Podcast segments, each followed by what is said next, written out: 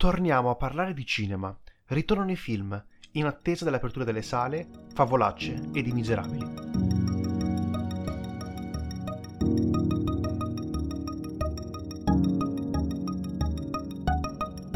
Questa storia è ispirata da una storia vera, la storia vera è ispirata da una storia falsa, la storia falsa non è molto ispirata. Citazione che è l'apertura del film Favolacci di cui vogliamo parlare oggi, dei Fratelli d'Innocenzo, uscito in anteprima al Festival di Berlino, dove ha vinto il premio come migliore sceneggiatura, un premio molto importante per due registi praticamente esordienti. Li avevamo visti con La Terra dell'Abbastanza, li abbiamo rincontrati in Dogme e ne abbiamo già parlato e li abbiamo citati nell'episodio sul nuovo cinema italiano perché sono tra le nuove menti i nuovi volti di una rivoluzione che sta prendendo piede in questo cinema. Favolacce è un film pienamente in questo filone e piccolo spoiler, ci è piaciuto tantissimo a tutti e due, credo di poter parlare anche a Sì, tuo sì, nome. a me è piaciuto un sacco. È un bellissimo film e l'unica cosa è che purtroppo l'abbiamo dovuto vedere in streaming, lo trovate molto facilmente sulla piattaforma di My Movies eh, dove potete acquistarlo, eh, ma anche dovrebbe essere su Sky On Demand, comunque non è difficile vederlo online in maniera del tutto legale. L'unica cosa è che è un film che secondo me risente molto dell'assenza della sala e quindi spero appena riapriranno i cinema che venga dato il giusto spazio. Concordo, le inquadrature spesso campi molto belli ma ampi, la gestione comunque del- della messa in posa è proprio pensata, studiata quindi come deve essere fatta per il cinema. Ed è un peccato non poterlo averlo visto in, in sala. Qualcosa, anzi una buona parte secondo me del film e dell'atmosfera si va a perdere. Eh, ma parliamo brevemente della trama. Nella periferia di Roma vive una comunità di famiglie che trascorre le sue giornate in maniera apparentemente normale. Una torrida estate sta per avvicinarsi, tuttavia sotto la superficie si celano sadismo, passività e disperazione. Questo secondo me è una perfetta sintesi di quello che è il, il film. Parte, come detto dalla citazione iniziale, eh, di un narratore esterno che recupera un eh, diario nel quale all'interno trova raccontata questa favola, queste, questa storia. Sì, un diario di una bambina e secondo me l'utilizzo del diario come metodo, come espediente narrativo, come racconto eh, che racchiude completamente la storia e sotto un narratore iniziale sono molto intelligenti perché rappresentano, com- eh, secondo me, come si va a svolgere il film proprio a livello pratico, proprio a livello come è stato raccontato. Sì, cioè la, la scrittura di questo diario è proprio la messa in scena dell'intero film, con alcune parti volutamente non raccontate. Si va a pezzi, si va a pagine del diario e si racconta questa, queste tribù, queste varie famiglie che vivono un po' come tribù. Inizialmente c'è questa idea della famiglia perfetta. Sì, una famiglia comunque, eh, non sto parlando di famiglie altolocate, però che vivono tutti nelle loro proprio casette, a nelle loro villette a schiera, col giardino, tutto messo bene, che ricorda molto eh, le, villette, le villette a schiera in eh, certi parti e certi film americani. Truman Show mi verrebbe Esatto. da dire. Quindi tutto perfetto, tutto messo bene, che in realtà nasconde il peggio dell'uomo. Ed eh, stiamo parlando della periferia, una periferia romana, come detto, molto differente da quella di Dogman, scritto fra l'altro dai fratelli di Innocenzo, dove trovavamo una periferia deflagrata, distrutta post-nucleare, qui invece troviamo, come detto, una periferia molto pulita, alla ricerca di un quasi lusso, di una normalità che non si addice alle persone stesse.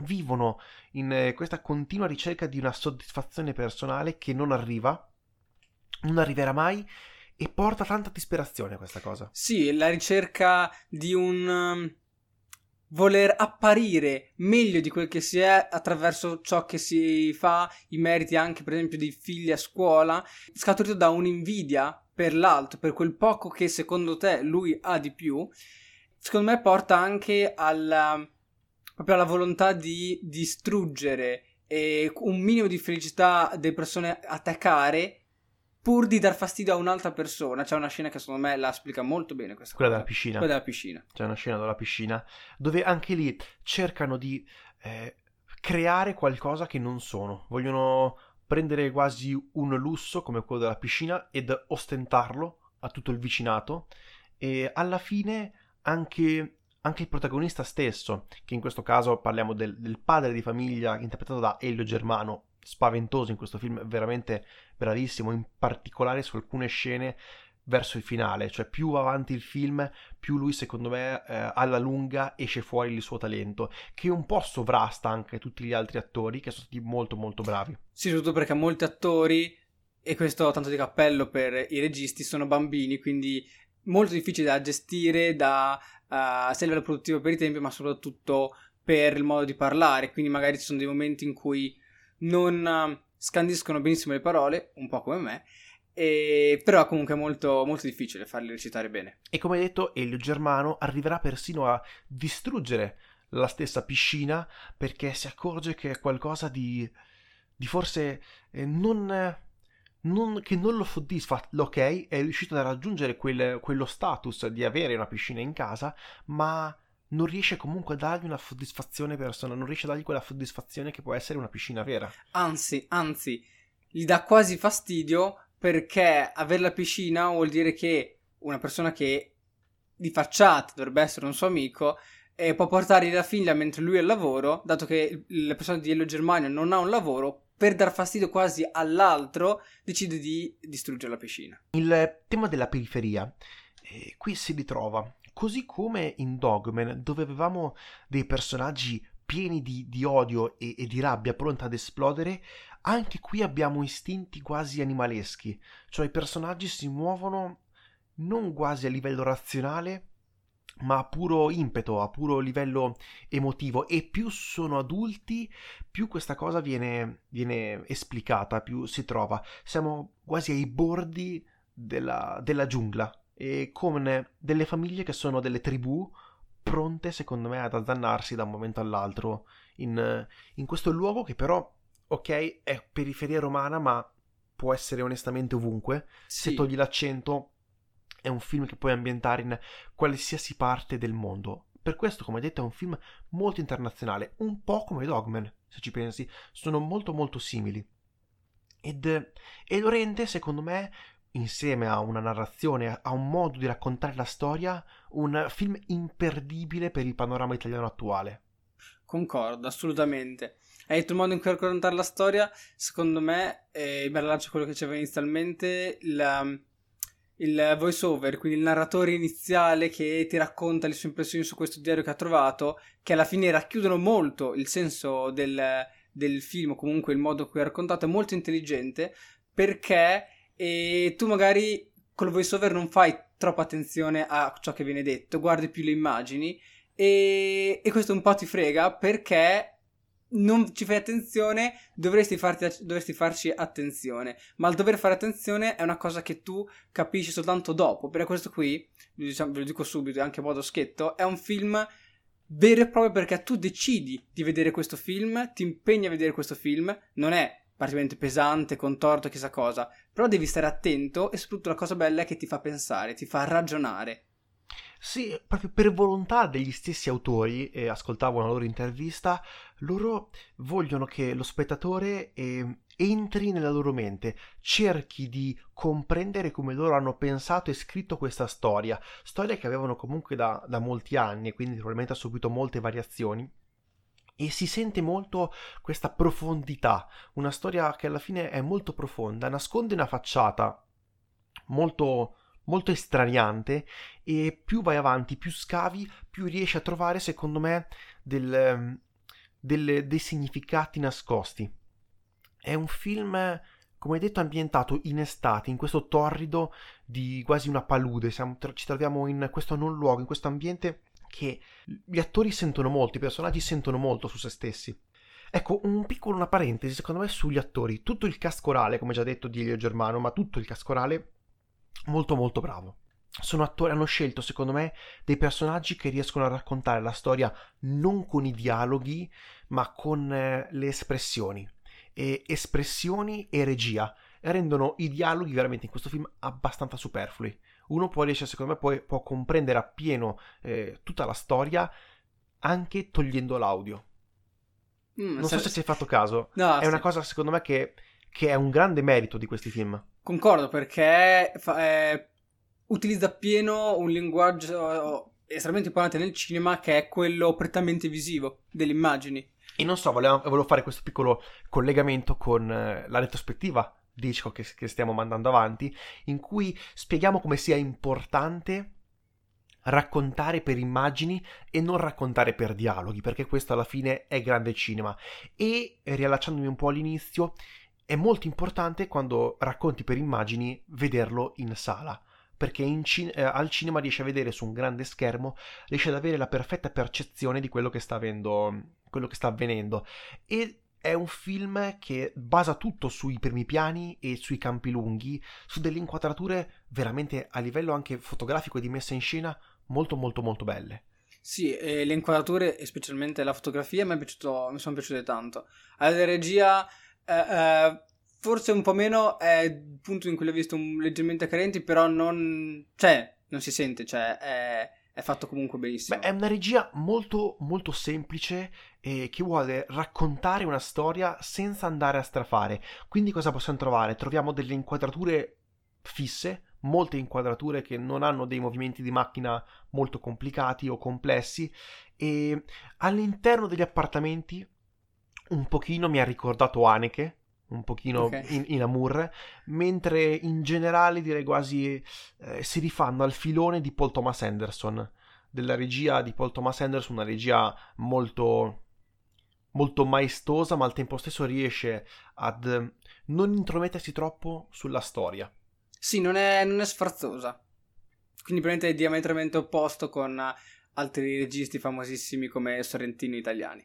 Esatto, che comunque c'è fanno film molto molto belli, molto ricchi, ma al tempo stesso non sono non, non fanno della semplicità, diciamo, un loro punto di forza. Lo stesso Garrone è, è, molto più complesso di quello che uno possa pensare. Garrone muove, muove, molto di più la macchina da presa rispetto ai fratelli di Innocenzo e questa cosa eh, si vede e si sente. Non c'è una cioè, sono tutti due grandissimi grandissime regie, eh, Garrone secondo me riesce a trasmettere ancora di più con, eh, con le sue grandi capacità perché, ripeto, è il migliore secondo me a livello italiano e sul panorama internazionale non ce ne sono così tanti bravi come lui. E i fratelli di Innocenzo sembra che stiano apprendendo bene da questo regista, da questo regista romano che gli ha dato comunque la possibilità di entrare in, in questo mondo perché hanno potuto scrivere comunque la sceneggiatura di un film come Dogman e, e, da lì in poi, insieme alla Terra dell'Abbastanza, la loro carriera sembra molto molto lanciata, avviata verso, speriamo, tanti altri film e tanti altri successi. E questo mi porta a ben sperare e per il cinema italiano e in modo più ampio nel cinema in generale che ci sia comunque un nuovo apporto di eh, giovani autori o comunque nuovi autori eh, per così che noi possiamo goderci un sacco di nuovi film bellissimi. Ma torniamo un attimino sul film. Qual è il fulco centrale del, del, del film, le tematiche centrali?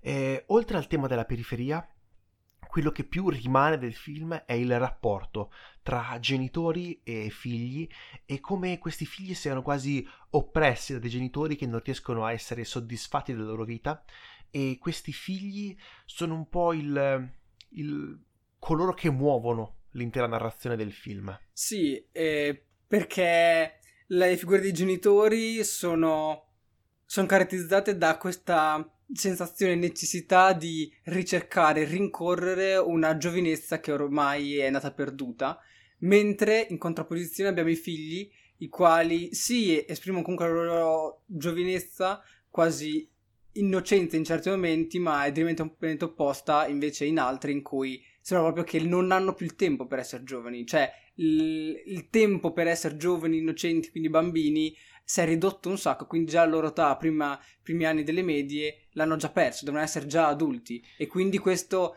talvolta a me sembra di vedere i bambini quasi in modo apatico, maggiormente dei, rispetto a, cioè in modo maggiore rispetto ai genitori, proprio disillusi dalla realtà. E una cosa molto, molto curiosa che mi ha, fatto, mi ha fatto molto pensare adesso è quando raccontano, eh, essendo svol- si svolge all'incirca tra, all'inizio di giugno l'intero film. Sì, da, dalla fine della scuola all'inizio della scuola. Quindi... Esatto, in cui la protagonista, comunque, cioè la bambina che scrive il diario, eh, che noi andremo comunque a seguire all'interno di questa storia, eh, racconta come non riesca più a sentire quell'eccitazione, quella felicità del sopraggiungere dell'estate, della fine delle lezioni. Oramai va avanti in maniera quasi come se fosse un automa, una macchina, come, come hai detto, in maniera apatica. Ed è molto interessante perché poi sarà il fulcro, questo questa assenza di, di, emozione, questa disillusione sarà il centro di tutta la storia. E aspettatevi, secondo me, a dei colpi di scena, a delle, a delle sorprese molto molto curiose, diciamo, qualcosa che non, non, ti aspetti da un film di questo genere. Sì, queste, queste sorprese sono... non sono sentite come esagerazioni, intromissioni, soprattutto per il modo un po' aneddotico, che quindi ricorda il diario, con cui appunto è stato, è stato descritto. Ma al tempo stesso eh, sono perfettamente coerenti con la narrazione del film. Cioè, tu riesci in qualche modo ad aspettartelo. Infatti, vi è una battuta in particolare che io dicevo: Ecco, me l'aspettavo dall'inizio del film. Lo senti, lo, che... lo presenti che c'è qualcosa sotto che si muove sotto, che si sta espandendo e radicando in tutto questo quartiere residenziale. E come detto, eh, ecco, forse vorrei fare una piccola critica vorrei fare a questo film, ovvero nella parte iniziale, essendo molto aneddotico, è difficile magari per, per il pubblico, per un pubblico più generalista, andare a comprendere secondo me questo film. Se non sei pienamente eh, concentrato e non sei abituato a questo genere di film, non riesci, diciamo, secondo me, a, ad entrare pienamente nell'atmosfera, nella, nella, mente dei personaggi e dei protagonisti, che hanno molto da raccontare e quindi potrebbe essere forse una, una barriera per eh, uno spettatore medio che vuole andare a, a, vedere un film di questo genere, anche se come hai detto, come hai detto te, magari uno lo sceglie apposta, un, sa cosa aspettarsi sì, da questi film. A questo punto però devo farti una leggera critica, anzi a fare critica allo spettatore che magari non pensando che alcuni anni fa i spettatori fossero più, più coscienziosi rispetto a quello che si andava a guardare, però possiamo dire che l'industria eh, che quasi ci bombarda attualmente di film che ti basta sederti lì e fa passare il tempo ci ha un po' portato ad allontanare forse il grande pubblico a film e più impegnati. Questo non è esageratamente impegnato, cioè ci sono film che parlano di politica e quindi sono ancora più, impe- ancora più impegnati.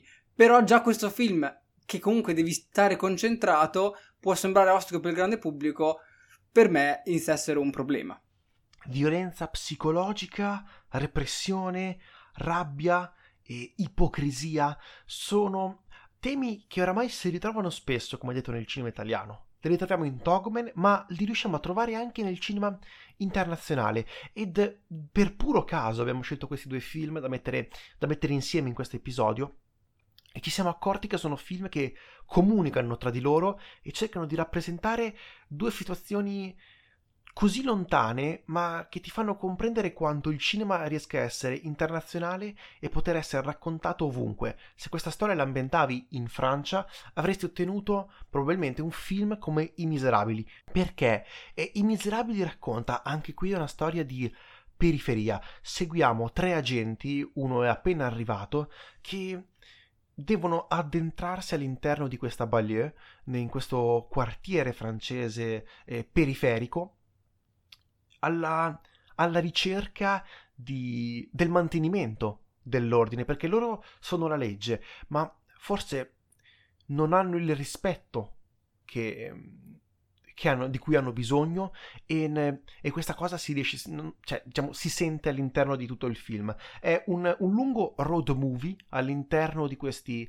di queste strade, di questi vicoli dei quartieri, ed, dove andiamo a vedere uno spaccato della, della vita di moltissime persone. I Miserabili è il, un film del 2019 di La Gilly, regista francese, che prima si era dilettato con eh, documentari e qui ha la sua prima opera, un'opera molto potente ed importante, tant'è che andrà a Cannes e riuscirà a vincere eh, a Cannes e quindi porta questo regista tra le voci più interessanti del panorama mondiale, internazionale, così come i fratelli di Innocenzo. Ci saranno molti parallelismi e cercheremo di parlare di questi film alla fine insieme perché raccontano un tema comune, ovvero il, il ruolo della gioventù e dell'infanzia in questa periferia distrutta, in questa periferia dispersa e abbandonata. Sì, in questa, in questa periferia, che potrebbe rappresentare abbastanza la società attuale, marcia corrotta per colpa delle generazioni precedenti. Diciamo, generazioni precedenti che noi troviamo nei miserabili a gestire in, in, zone, anche qui in tribù, in eh, clan quasi mafiosi, la, la, città, la zona del quartiere, con continue scaramucce, con eh, continui tentativi di prevalere un clan sull'altro, non riescono a trovare un punto d'accordo e si cova moltissima rabbia, moltissima rabbia verso gli altri, verso le persone povere, una rabbia tra, tra, poveri, tra ultimi, ma anche una rabbia che è pronta per esplodere nei confronti del, dello Stato e in questo caso lo Stato viene rappresentato dai tre dei poliziotti che si ritrovano a vivere questo quartiere. E forse il quartiere li cambia. Vediamo infatti un poliziotto appena arrivato che non è come uno dei due protagonisti, il quale oramai è proprio eh, pieno di odio e questa cosa traspare lungo tutto il film. Sì, abbiamo, seguiamo Chris uh, e Guada, esatto, i, due, i, due, poliziotti. Invece noi il protagonista è Ruiz, che invece è appena arrivato, per altri motivi si è trasferito lì, e è come se imparasse e oss- inizialmente osservasse come uno spettatore queste cellule di rabbia che si alimentano, vedi i suoi compagni come qualcuno che cerca di dileguarsi, di muoversi tra, tra queste periferie, tra questi palazzi, tra questi condomini, mantenendo una sorta di ordine però in un equilibrio precario, perché basta un non nulla per far scatenare liti anche forse eh, molto, pericolose. molto pericolose e soprattutto in queste liti, in questi atteggiamenti, si vede che cercano anche di prevaricare sopra di loro, che dovrebbe essere la sicurezza, dovrebbe essere la legge, che e forse un po' se lo meritano, dato i comportamenti e gli atteggiamenti che,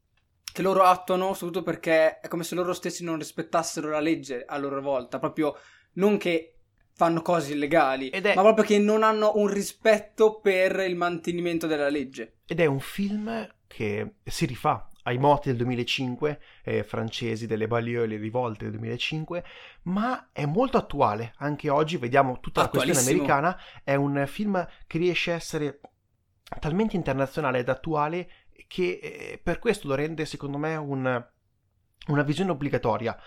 È un film molto meno concettuale, secondo me, rispetto a Favolacce è molto più basato su quasi come detto un documentario della strada e quindi è anche più facile secondo me da approcciarsi per un per uno spettatore medio che vuole vedere un film. È un pochino diciamo su quel filone alla, alla, Gomorra nella quale però seguiamo le forze dell'ordine seguiamo il punto di vista delle forze dell'ordine. Ed è, è curioso come si rifà al romanzo di Victor Hugo e usa l'ambientazione dei miserabili e anche sul finale abbiamo la didascalia finale, la, la chiusura de, del cerchio della storia che si rifà al libro, e, ma soprattutto riesce ad incarnare, eh, riesce a trovare le preoccupazioni del libro. E, ed da un momento all'altro tutto può esplodere ed eh, escalare in uh, violenza, qualcosa di irreparabile, puoi creare danni che rimarranno per sempre e magari non riuscirai più a, a sistemare. È veramente una bomba pronta ad esplodere il quartiere. e questa cosa la riesci a sentire in sottofondo lungo tutto il film. Una cosa molto differente invece che troviamo rispetto a Favolacce secondo me sono i personaggi.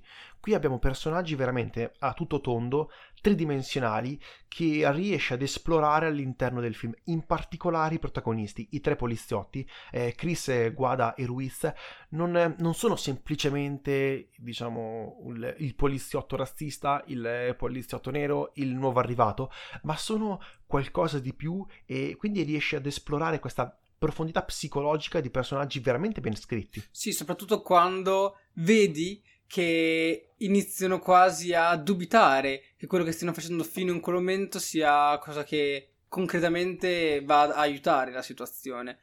Li vedi proprio, soprattutto dagli occhi del nuovo arrivato Ruiz, e li vedi andare ad analizzare se il loro operato è un tamponamento alla rabbia oppure un metodo per risolverlo. La regia di Lagili, eh, ne dobbiamo parlare, come detto, è una regia molto improntata sul racconto della realtà.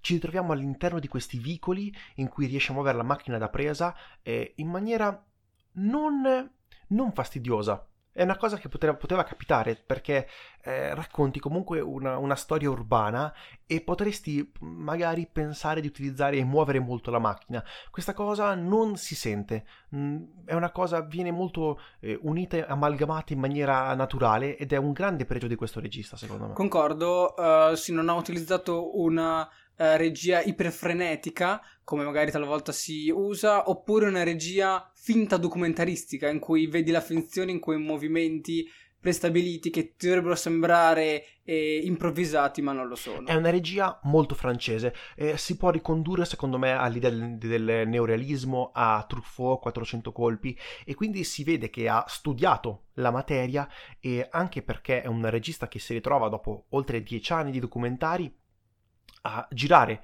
un film che gli appartiene molto. La storia eh, si vede che è incentrata molto sulla realtà e su quello che il regista ha vissuto e, e vede durante la sua vita e ha quindi trasportato all'interno di, di, questo, di questo, film.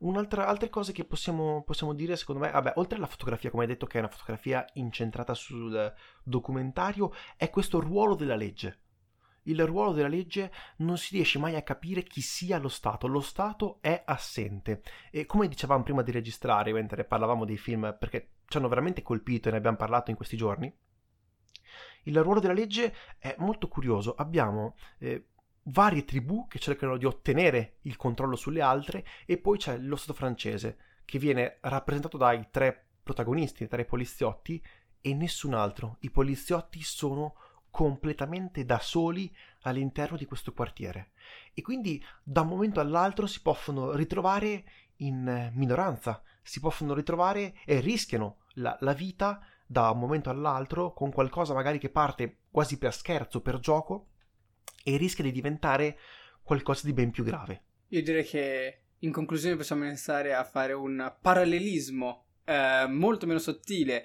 tra questi due film. Abbiamo detto che hanno un sacco in comune, anche se sono molto diversi, part- io partirei inizialmente dalle figure dei bambini, perché entrambi questi film sono molto incentrati, in uno proprio sono, sono, sono protagonisti praticamente, nell'altro invece hanno un ruolo molto importante perché in entrambi i casi le, i genitori comunque eh, gli adulti li considerano in minor modo, cioè e ci sono i bambini, bisogna stare attenti ai bambini però non li considera come forse veri e propri individui che hanno una coscienza ed è forse proprio questo un fattore determinante in entrambi i film. Per esempio nei eh, Miserabili eh, c'è un sacco di poca considerazione dei bambini, come se quello che fanno è sempre uno scherzo, possono immischiarsi nelle, nelle vicissitudini degli adulti e forse questo è è qualcosa di estremamente problematico perché sono proprio gli adulti che sono andati a inquinare i posti, possiamo dire, a creare la rabbia e le situazioni